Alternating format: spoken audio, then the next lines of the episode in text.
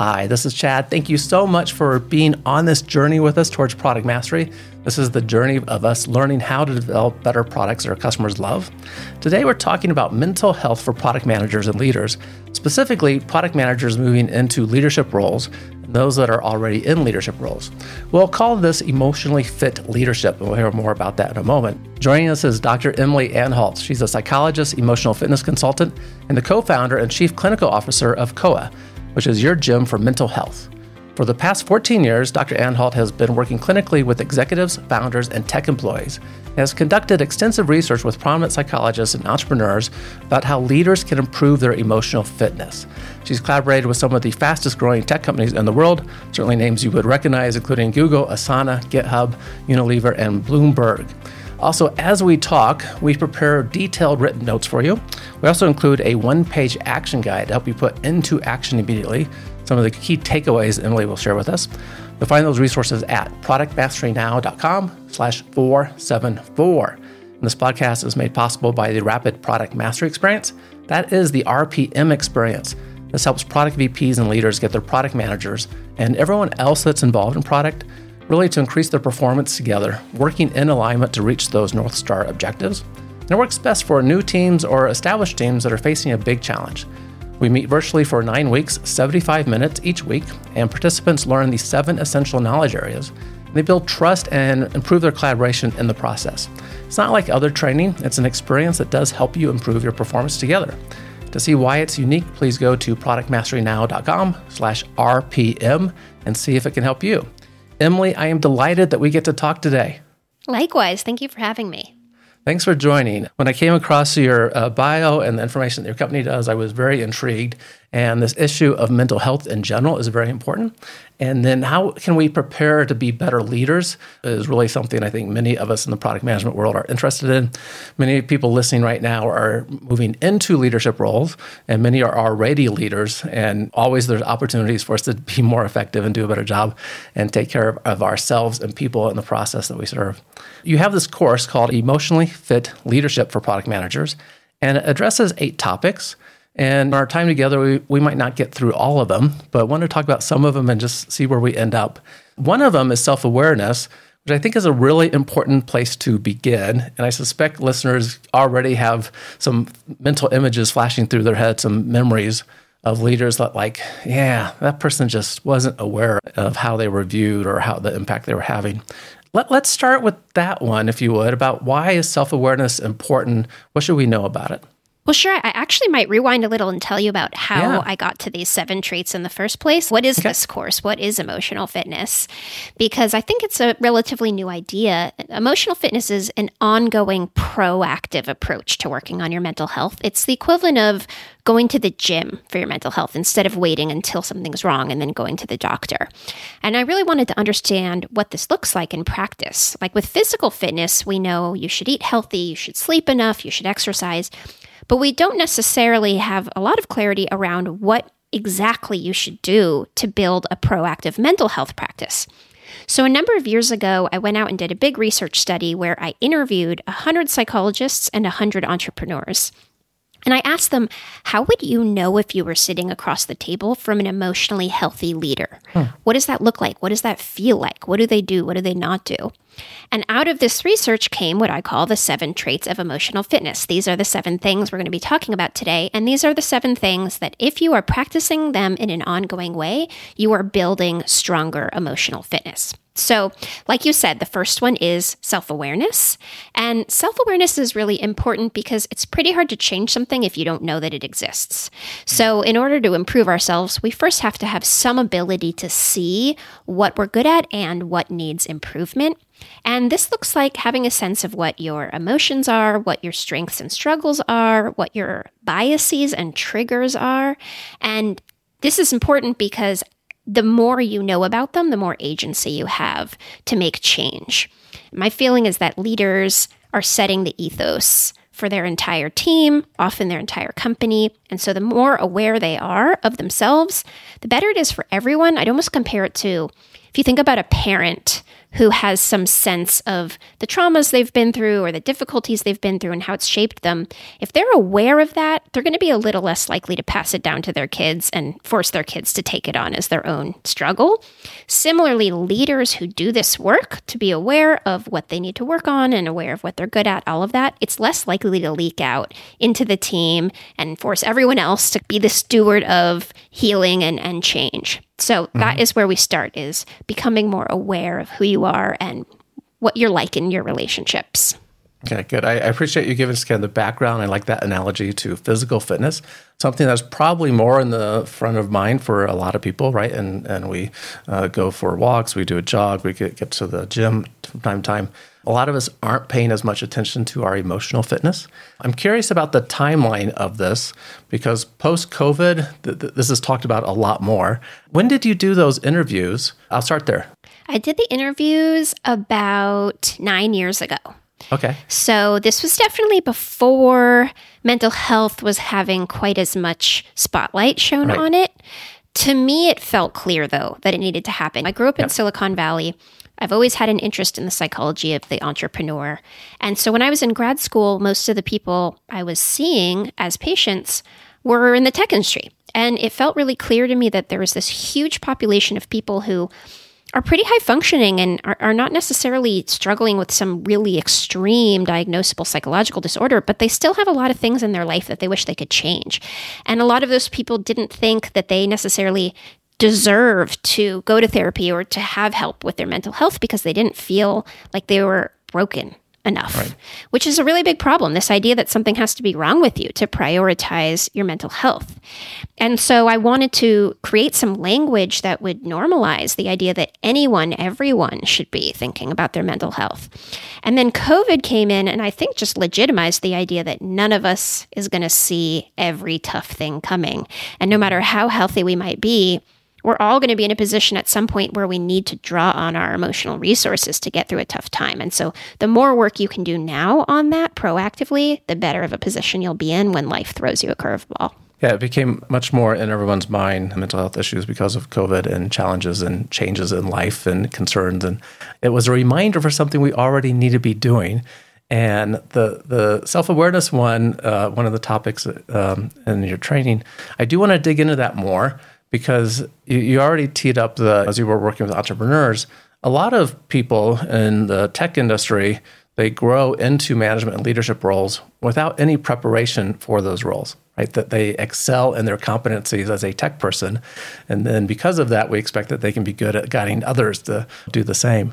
And self-awareness for a leadership position may be lacking in that. So let's talk about self-awareness for a bit Sure, you've named such a classic dilemma. And I think one piece of self awareness might be someone saying, Hey, I really like being an individual contributor. I don't necessarily want to take on the task of telling other people how to do their work. That's not true for everyone, but for a lot of people it is. And they feel that the only way that they're going to be able to keep growing in their career is to switch over to this management role. And that's not always true. Often a company will accommodate a different kind of path forward. So I think that's right. the first thing is knowing how do you do your best work? What do you actually want to be doing? Doing. And then the next thing is let's say a person does want to make that move, then there's something really powerful about saying, I want to do this, but it's newer to me. And so I need to invest in understanding what it actually means to do this work, what I'm going to be naturally good at, and what I need to invest in getting better at. And there's no shame in that. I, I, wish more people felt okay saying, yes, I want to take this on, but I, what I would like in addition to this promotion is for you to fund me taking management courses or for me to uh, get a coach or a therapist or whatever it might be so that I can see into my blind spots and so that I can make sure that I am seeing things as clearly as possible. We only see the world through the lens of our own experience. And so mm-hmm. that lens is clouded by the way we think things work, which is not always how other people think they work. So the more investment you can make in knowing yourself, the better you will do at the job and the better everyone will feel working with you. Okay. Those blind spots can be tough. And I wonder if you can lend us some more tools maybe to see into them. Certainly, a, a coach is helpful, but uh, maybe in the organizational setting that we have now, what can we do to help you know, get feedback on some of those blind spots in a way that might maybe it does feel threatening. We still have to act on it, but in a way that's effective. Well, you named one of them. So there are three things that I think are really helpful for increasing our self awareness. One of them is something like therapy or coaching. It is really hard to know things by yourself that we didn't know before. There's something really powerful about another person helping you understand who you are in relation to other people. So I think that's a super powerful tool. And you don't have to wait till things are really wrong to benefit mm-hmm. from that. I think therapy often works best when you start from more of a baseline versus a crisis mode. The next category of work on self awareness is introspection, creating regular practices of turning inward and asking yourself tough questions and a tool that's great for this is journaling, writing things out and looking at them written down and noticing that they might feel different written down that they did swirling around in your head. And that also, if you journal over time, you start to see patterns. You start to notice that, oh, I could have sworn that I have been feeling really frustrated for a week, but actually, a few days ago, I said I had a great day. So that's interesting. We have a selective memory. So, introspection, asking yourself questions, is really powerful. Meditation is another great tool for this, just sitting quietly with your thoughts and seeing what comes up. And then the third tool that's really important is asking for feedback, soliciting feedback regularly and often. A lot of people are not going to tell you what they really think about you until you ask explicitly. And then the way you respond when they do is going to teach them how much they can continue to give you that kind of feedback. So, one of the exercises that I tell people do something I call an emotional push up, a little emotional exertion to make yourself stronger is every week or so, pick someone in your life whose feedback you value. It could be a report, a colleague, a sibling, a spouse, a friend, a boss. It could be one of your kids, anyone whose feedback you value, and send them a text message that says something along the lines of, Hey there, I'm working on my emotional fitness, and today's task is to ask for feedback from someone whose perspective I value. So I would love for you to tell me what is one thing I'm doing well as a colleague, a friend, a boss, whatever it might be, and what is one thing that I could do 10% better? And send a text like this out to a different person every week, and you will be really surprised what comes back to you. Not only will people often be pretty honest with you about what you might think about improving, but you also might be really surprised by what you're already doing well. And self awareness is just a, as much about knowing what your strengths are so that you can lean toward them as it is learning what your struggles are. So, Chad, for example, I'd be curious if you would share what is a strength you have that you didn't really know you had until someone pointed it out to you at any point in your life? At any point in my life. The, probably the one that is a bit more recent as an acknowledgement is I'm uh, particularly good at doing new things. So the thing that hasn't been done before is off putting for others. And it would be for me initially too, but I'm really good at getting my hands around it and figuring out a path forward. That's really cool. And once someone pointed this out to you, did it change anything to know this about yourself? Did you make any changes in your life as a result? The way this came about was actually me being asked to start a youth group at our church. And that was a very scary thing because I have had teenagers and the idea of working with high schoolers was intimidating. it's like, it's hard enough with my own kids. What am I doing with others? But when I framed it as, well, this is a new thing that we haven't had before, and I can help get people together to push forward on that idea. That was helpful. And so my key takeaway from that moment was I had some idea that I was good at doing new things, but I can frame it for all kinds of situations, right? Not just maybe yeah. a new product or other things. Oh, I can frame this in, in completely different ways. That's great. So that's why asking for feedback is powerful because people start to tell you these things. My example is at some point in grad school, someone said, Emily, you're pretty good at taking complicated psychological concepts and repeating them in a way that feels a lot easier to understand. Mm. And that had never occurred to me. That was a thing that was resonating with people. And I've essentially built my entire career around this. I wonder if no one had ever said that to me, if my life would look like it does now because I thought, right. oh, if this is working for people, maybe I'll lean into it. So self awareness from every angle, super important. Yeah, the so some really good points in there. I just want to highlight the you getting that feedback was so very valuable. I think that's something that we can do for others as we serve others, for whether sure. it's just as a peer or if we're a leader and uh, it's someone that we're mentoring. It doesn't really matter what that relationship is like. We can give them that feedback. Have you noticed you're really good at this thing? And particularly, a lot of us that are good at, at something, we take it for granted. Oh, mm, yeah, everyone's right. good at that, right? It, And taking a moment for us to give that feedback to others, I think, is very powerful. I agree. And often when you send that message of one thing I'm doing well and one thing I could be doing 10% better, yeah. often you, people will also want you to answer for them. And it's an opportunity to do that. But if you are a leader, you should also be giving feedback regularly. Yep. And your positive feedback should be as detailed as your constructive feedback. Often, when we give constructive feedback, we say, Hey, this isn't working. Here's how I see it showing up. Here's what could be different. Here's the effect that it's having. And then with positive feedback, we just say, Hey, great job. And I think it's really important with positive feedback that we say, here's what's working, here's the effect mm-hmm. that it's having, here's why I appreciate it, here's how it could keep happening. That's really important. Uh, and I think helps people feel good about also taking in the tougher feedback. Yeah, absolutely. A couple things that you said that were very important to me was when, when you get feedback, respond in a way that encourages more feedback. So, right. so sometimes it's okay. I know this gut punch is coming. Gut uh, punch is coming. I'm going to take this cheerfully and and honor the feedback, right? And you may have more to say that. The other thing I really liked was you defined an expectation, right? Just I, I need feedback on what I'm doing wrong. Help me out with that. Tell me something that I could do 10% better. Right, which I think makes that feel less heavy to me if I was giving you feedback. Right. So everyone can do something 10% better, right? This is easy to lean in and providing those guidelines. Yes, that's exactly the point of that. Yeah. So I think that's a For very good sure. Tip. And to your earlier point, it's not easy to hear constructive feedback. And what I recommend people do as they're hearing it is firstly, not feel like they have to respond right away. We tend to get defensive and we want to set the record straight, and actually just sitting and letting a person completely share things, even if we don't agree with it, and really taking some time to think about it and saying, I, I want to mull this over before I respond. Can we meet again in an hour or next week or whatever it might be? And giving yourself some space between your initial knee jerk reaction to what you're hearing hearing and your response is a really powerful thing because our first reaction to hearing something tough is always going to be coming from a protective place. That's how we're built.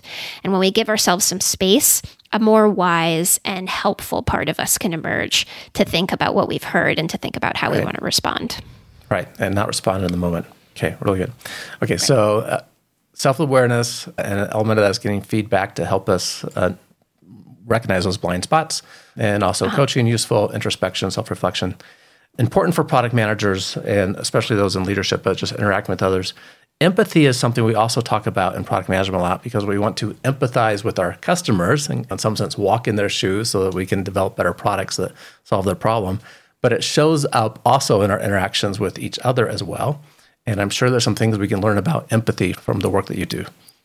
For sure. So, if self awareness is understanding and managing your own emotions, empathy is being able to understand other people's emotions. And the big misconception around empathy is I don't think people realize that empathy has a feelings component. If you intellectually understand what someone is feeling, but you are not feeling it at all, that is not empathy. That's sympathy. Hmm. Empathy means actually allowing yourself to feel what someone else is feeling so that you can understand it. And a lot of us are resistant to this because we don't necessarily want to feel what everyone else is feeling. And some of us also believe that if we really feel what someone else is feeling, that we then become responsible for that feeling, that it is now our job to fix it or do something about it. And the biggest lesson I want to put out there about empathy is that empathy and boundaries are not mutually exclusive. They are actually deeply reliant on each other. To be a person who can deeply empathize with other people, you also have to have really strong boundaries. Because if we are endlessly empathetic, it runs out really quickly and we're not going to be effective. But if we can have strong boundaries alongside our empathy, then we can do a lot of understanding what someone else might be feeling. Empathy is complicated because it's going to be pretty tough to empathize with anything that you're not comfortable feeling yourself. So, for example, if you're a person who really is uncomfortable with feeling angry, well, there are a lot of people out there like this. There's, I just, I don't I don't like anger. I don't really let myself get close to anger. If someone else is feeling angry, it's going to be hard to empathize with that because it would mm-hmm. require you to feel something you don't really like to feel. But so that's why self-awareness comes first. Is first you need to understand what your emotions are and get comfortable with your emotions, and then you're going to really be able to meet other people in theirs. Okay. Let's talk about boundaries a little bit in that. Maybe an example would help us of boundaries that might enable us to be more, to show more empathy, to be empathetic. Sure. So I'll start with myself as an example. So I'm a therapist. There are all kind of boundaries that are built into the work of therapy because my job is literally empathizing in all kinds of ways. So a therapy hour starts on time and it ends on time. It's in the same place every time. I'm not going to have a patient who is also a friend of mine or who is really involved in any other part of my life. And the reason why we hold these boundaries so tight is that by doing that, I can go really deep with someone within that space and time. If I thought that I might be sitting with someone for two hours or three hours or something like that, I'd have to really modulate how deep I could go with them. But because I know exactly what I am willing to do in that moment, a much deeper work is possible. So, similarly, let's say you are a product manager and you're leading someone and they're going through a really tough time at home, mm-hmm. and you can tell that it's affecting their work. Empathy means letting yourself for a second really dip into what they might be going through. Really letting yourself feel what it's like to be going through a tough thing at home and also trying to show up at work. And if you can really let yourself feel that, you're going to be able to show up for them in a different way.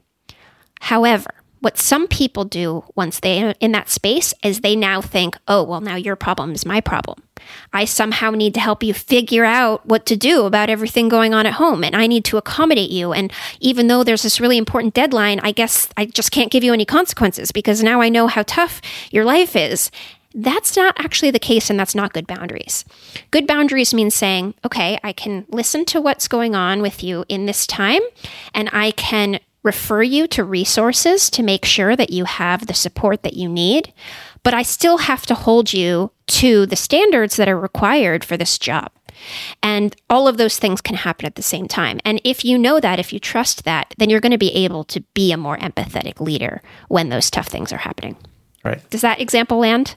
It, it, does. It's very helpful. The perhaps somewhat unrelated example to uh, listeners, but go with me for a moment on this. So, my uh, son just started college this year as a freshman, and we, uh, during orientation from some other parents that were had alumni children there in the past shared your student is going to be going through lots of change, changes during this first term and getting used to college and all that. They're going to run into lots of problems. You should not try to solve the problems you should be there to help encourage, understand what the problem is with them and encourage them to come up with solutions. But you're not there to solve the problems for them. And that kind of related to me. that's what popped in my head as you were talking about that is that we're not trying to make the problem, we're hearing our problem.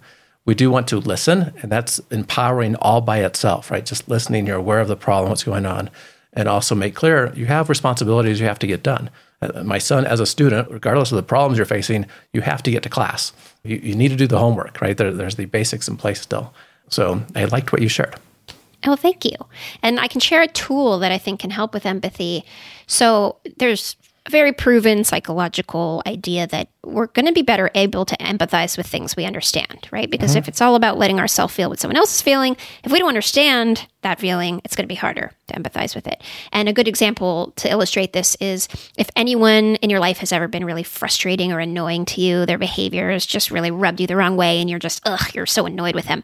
And then all of a sudden you get more information. You find out, oh, they just lost a parent right. this week, or they're going through something really tough. All of a sudden, you're going to soften a little bit. You're going to empathize. All of a sudden, their behavior might feel a little less personal, less frustrating because uh-huh. you understand it. So, a tool that I recommend that's been so powerful at COA is something that we call an emotional fitness survey. And what we do is anytime someone new starts to work with us at COA, we send them this survey of questions that lets them tell us what they need in order to do, the, to do their best work. So there's questions like Do you like to be praised in public or in private? What time of day do you do your best thinking? How do you like to be supported during a tough time? How would I know if you were stressed or overwhelmed? How do you like to have your birthday celebrated? All kinds of questions we have on this survey. And what's powerful about it is everyone at the company gets everyone's answers, and we make sure they know that before they fill it out. And it tends to be information that you don't really know you're going to need until you need it. So, for example, someone on our team a little while back lost someone in their family and we went and looked at her emotional fitness survey answers, and it said, When I'm going through a tough time, I really like to be given a little bit of space and then check on me. So we left her alone for a little bit. And then we reached out to her and let her know that we were thinking about her. And that would have been a really hard thing for her to tell us in that moment. Luckily, she told it to us in advance. And so we were able to really right. empathize with what she was going through and what she needed from us.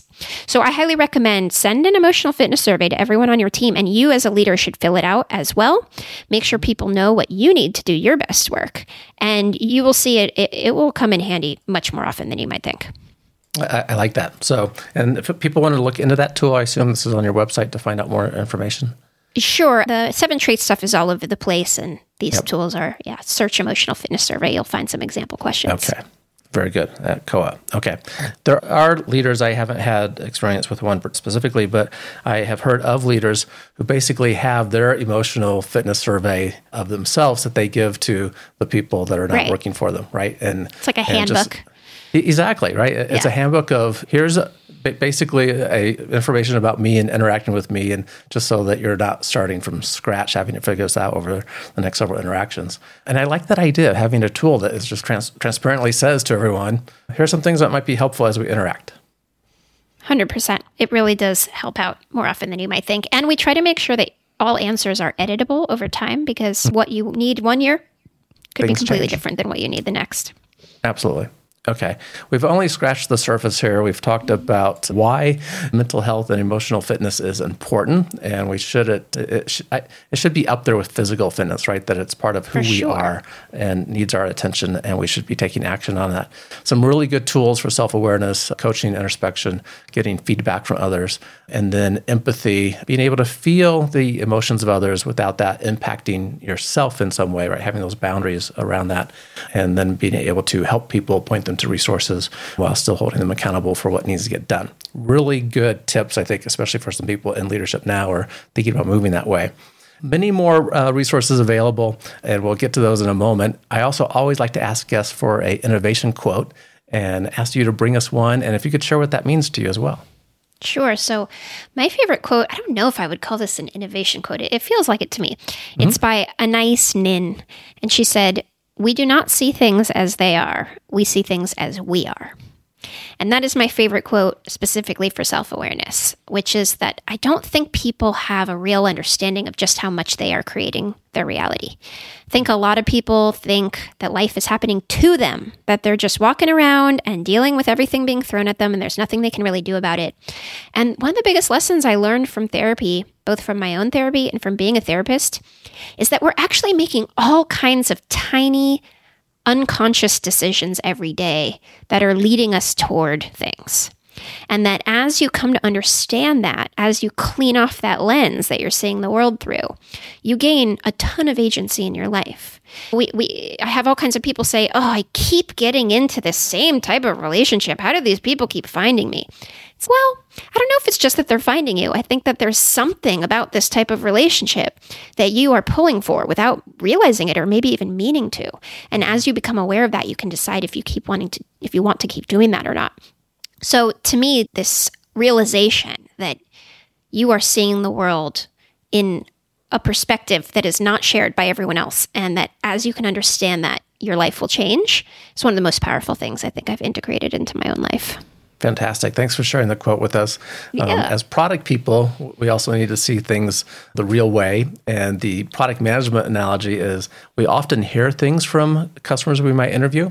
And if we observe them instead, do some ethnographic research, we learn a lot more, right? We, we maybe see things differently than they're just being presented. And also, really good for us as individuals growing as well, obviously. So, thank you so much for sharing that with us. How can people find out more about COA, about the work that you're doing? Absolutely. So head to joincoa, J-O-I-N-C-O-A dot com to learn all about our gym for mental health. You can find me on all the socials at Dr. Emily Anhalt, D-R-E-M-I-L-Y-A-N like November, H-A-L-T. And you can find me on my website at dremilyanhalt.com. And really just start anywhere is my big advice for emotional fitness. Just do an emotional push-up every day of some kind. You will get stronger over time and you will notice the difference in your life. Fantastic. I do love the positioning of your work as the gym for uh, mental fitness. I think that the gym for mental health, I think that uh, works really well. Thank you for the resources. We'll make sure those links are in the show notes as well. And just a uh, delight to talk to you about mental fitness and health and the importance that has for us as product people as well, and how we can move into leadership better prepared if we pay attention to some of these topics. Amazing. Thank you so much for having me. And listeners, if you do want to find the written summary of what we discussed, including the one page action guide to help you put into action some of the key takeaways that Dr. Anhalt shared with us, go to productmasterynow.com slash 474. Keep innovating. Thank you for listening to Product Mastery Now, where product leaders and managers gain product mastery through practical knowledge, influence, and confidence. By listening, you are becoming a product master, creating products customers love. Find additional resources at productmasterynow.com. Keep innovating.